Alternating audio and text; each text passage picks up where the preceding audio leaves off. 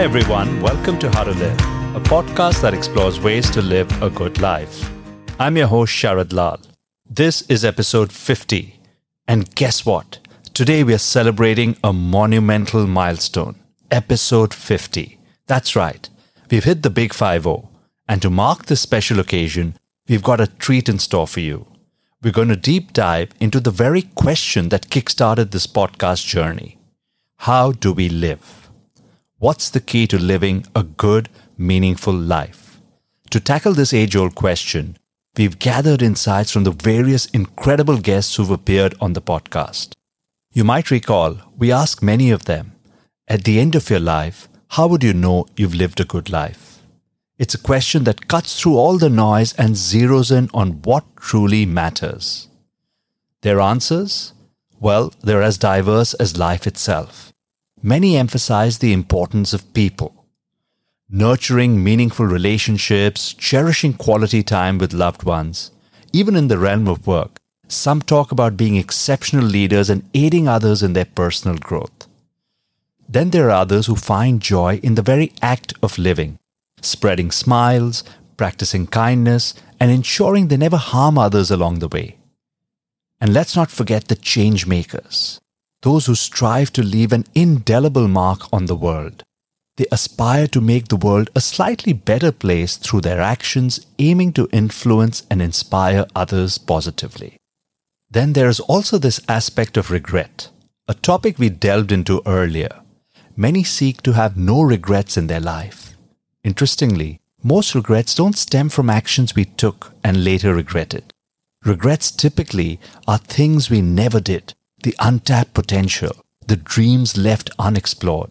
So join us as we listen to these remarkable people share their wisdom and experiences in their own authentic voices. We've arranged their insights in chronological order, just as they appeared on the podcast. Before we dive into this episode, I want to extend my heartfelt gratitude for your unwavering support. Thanks for your love and encouragement through this, we've reached the incredible milestone of 50 episodes.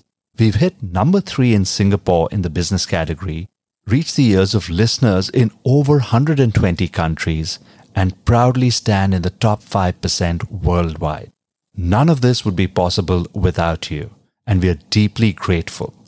Your personal messages and words of encouragement keep us going, and we promise to keep crafting meaningful content that you will find useful. Now, without further ado, let's dive into this inspiring episode. At the end of your life, how would you know you've lived a good life? I think it'll always be related with people. Have you been a good parent and therefore have you helped your children become the best versions of themselves? And are they doing good in society? Have you been a good boss and a leader and people from, when you talk about KPIs of leaders, I think the two foremost KPIs for leaders should be one, how many other leaders have they created?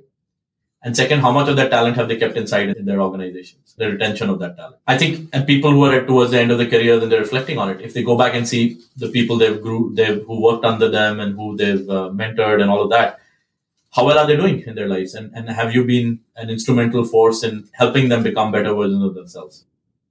I know that at the end of the day, I'm going to have regrets and if my regrets are small and not monumental, I know I've had a good life. And if I have any really big regrets of things I didn't do or things I didn't take care of or love people in, in a certain way, I think that's where I'm going to have a problem. I want to have small regrets, not a lot of big regrets.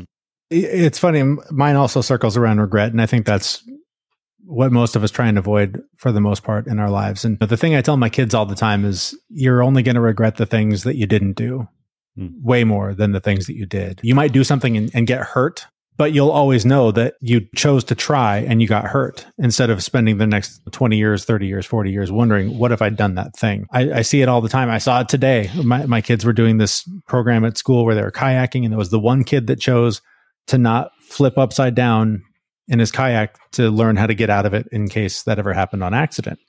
The entire class did it, but this one kid didn't. And I saw him and I went, that was me. Hmm. When I was a kid, I was afraid and I let fear prevent me from being a part of the tribe, from being a part of the gang that had this shared experience. And I felt bad for that kid because for 20 years, that kid is going to now carry that memory of the time that he said no, that he was too afraid and he gave in to the fear. I don't ever want to do that again. There are things that I know that I don't need to do, and, and I'm okay with saying no to them. But if there's something that is safe, that will be fun, that will be a memory that I'll cherish rather than one that I'll regret having taken a part of, uh, I'm saying yes every time because I don't want at the end of my life to be going, oh man, I wish I'd done that one experience. Oh, what a great question. the the thing that I'm searching for most in my life and that keeps me battling through the darkness is finding peace.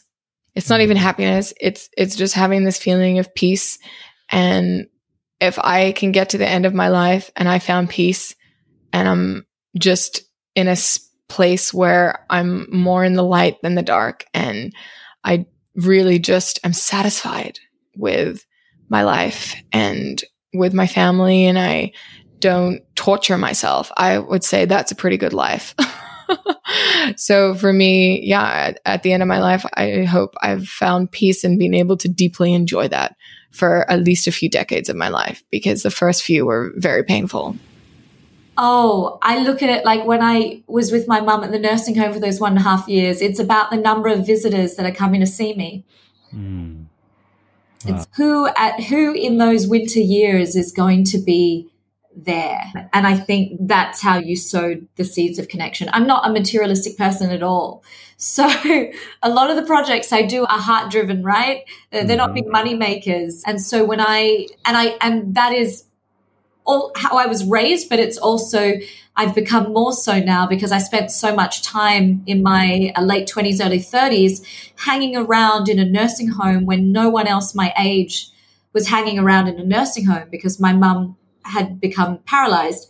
And so I can tell you for sure, not one of those people is talking about the job they had, the car they owned, mm. the money they made. Every one of those elderly people is praying and wishing from the moment they get up in the morning that somebody they loved and invested in is going to visit.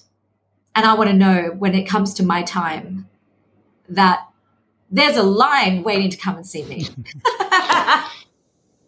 when I interview people, I ask them almost an identical question, except my question is, how would you like to be remembered?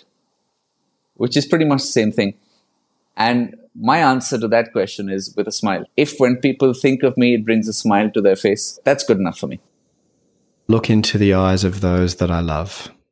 That's how I'll know. And that could be today. We're all going to die and we don't know when. I think that's amazing. And that informs us on how we can live, given that I don't know when I'm going to die. And look, there's been lots of research done around the quality of our life, and evidence shows that the quality of our life is directly correlated to the quality of our relationships. So when I look into the eyes of my partner, my woman, or when I look into the eyes of my children or my mother or my brother or sister or close friends, in a moment of quiet, when we're not speaking or talking, when we're just present and looking into each other's eyes, that tells me how good my life is.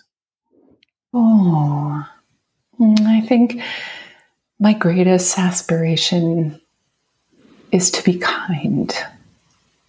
It always was. I remember meeting something somebody when I was very small who I found to be kind. And I thought that's what I want to be when I grow up. I want to be kind.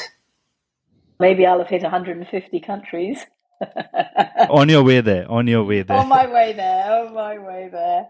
And hopefully, I know I didn't do anything bad to anyone that, that has hurt them. I would like to think that I'm very, I'm very down to earth about these things. When you're gone and you're forgotten in a hundred years, so I don't. I, I used to always be asked about what legacy do you want to leave, and I, it used to make me laugh. And maybe it's an English thing, but I would say, hey, most of us will never leave any legacy because within 100 years of death, no one will be alive that remembers us.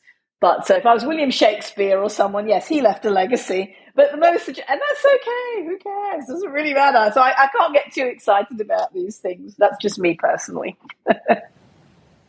if I've loved and been loved, I think that's how I will know I've lived a good life. If I've given lots of love to the people in my life, if I've given lots of love to any of the projects I've worked on, if I've received love in return. And it really comes down to family now for me. Like, family is the number one thing. And to be surrounded by my family and close friends and have them in my life and have my children in my life, then I think that's to me everything now. So that would be a good life. That's a question I've recently thought about a lot, and I don't know what a good answer is yet. And I'm in the journey, but I, the one I have my placeholder, and I'm sure it'll evolve as I think just good friends and people that love you, and that's it. I would be able to look out in the world, look at my children, look at my family, look at the people I've interacted with, and say, I left them in a better place than if they hadn't ever had me. And that comes back to my original mission. I just want to make the world a little bit better. That's all. And that's my life mission. And that can be done by coaching athletes, that can be done by working in a company and giving back through CSR. It can there's a there's a lot of ways to fulfill that mission. And people ask me sometimes, you're, you have these diverse things like CEO and coaching athletes and writing newspaper columns. How does that all fit together? And I say it's easy. It's all about improving the world just a little bit more. If people read my column and they are impacted and they like my writing, then I've helped them. If I've coached them and they're better, I've helped them if my children are productive members of society and improving society and doing things in the world, then I raise them and I help them. That's all that's the whole mission. I did ask myself that question. It is really looking back and knowing the lives that you have touched along the way. And hopefully, then the people that have positively influenced more than outweigh the people that I may have negatively touched upon. Or sometimes you do not know you you may have actually created some bad karma and to have also appreciated your mind, your body during this brief period that you have on earth and you have not actually wasted them. I think that will be a life lived without regrets. It would be a question of did I live well and did I love well? And if the question was yes to both of those, I would have to say mission accomplished. That is a really good question. I think I would have liked to make a difference in people's lives. My main way of communicating is through writing. What makes me happiest is to receive letters from people who've read my books or listened to a podcast and said, you know what? That really helped me. I had an insight or I saw something that I didn't see before. I think that's really my main motivation why I wrote Bouncing Forward was that hopefully I could support other people going through rough times. If people would say at the end of my life that I helped them in some small way, that when I don't write books, I'm a reporter, I do solutions journalism, which means rather than just writing about problems, I write about effective, reproducible solutions. And that's mm. another way that gives my life meaning. If I help a few people, that would be a good, then I would say I have lived a good life. I already know I'm living a good life. So mm.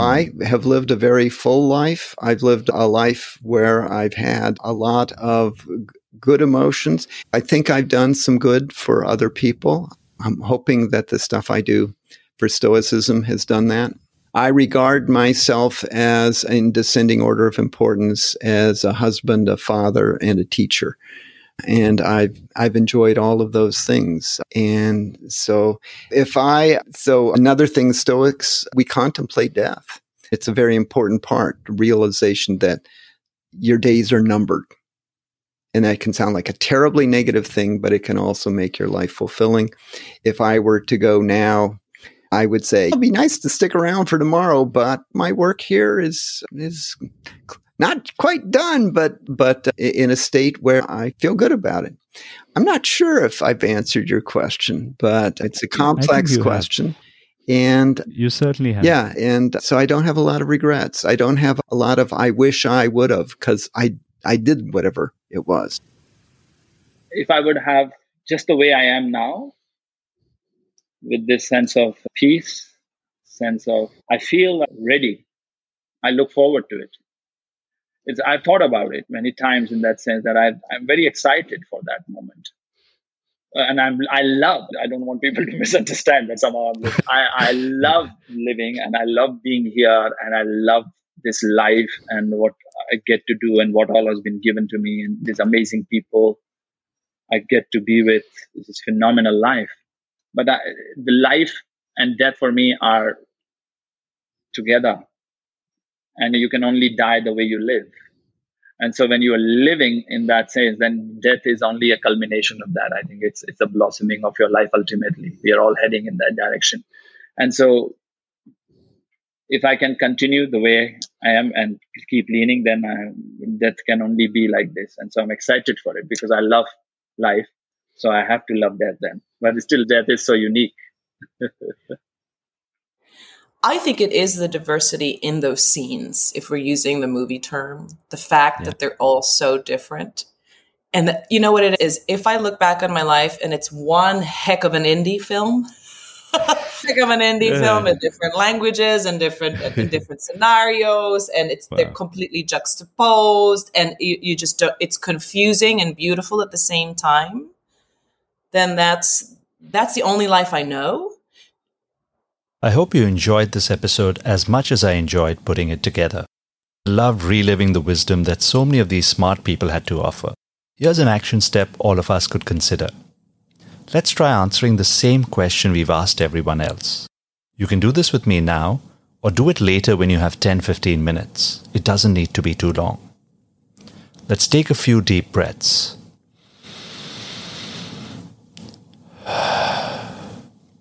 Center ourselves and relax. And as we settle down, let's ask ourselves At the end of my life, how would I know I've lived a good life? Let's see what emerges. We don't need to control or judge anything, we just see what it is. What does this tell you about yourself? What can you do differently? All the very best. That's it for today's episode. I hope you enjoyed it. We will be back with another episode two weeks from now on September 26th. We're joined by a man who shifted paths in his life to live a more meaningful life. Hope you join us for that. Till next time, have a wonderful day ahead. Bye bye.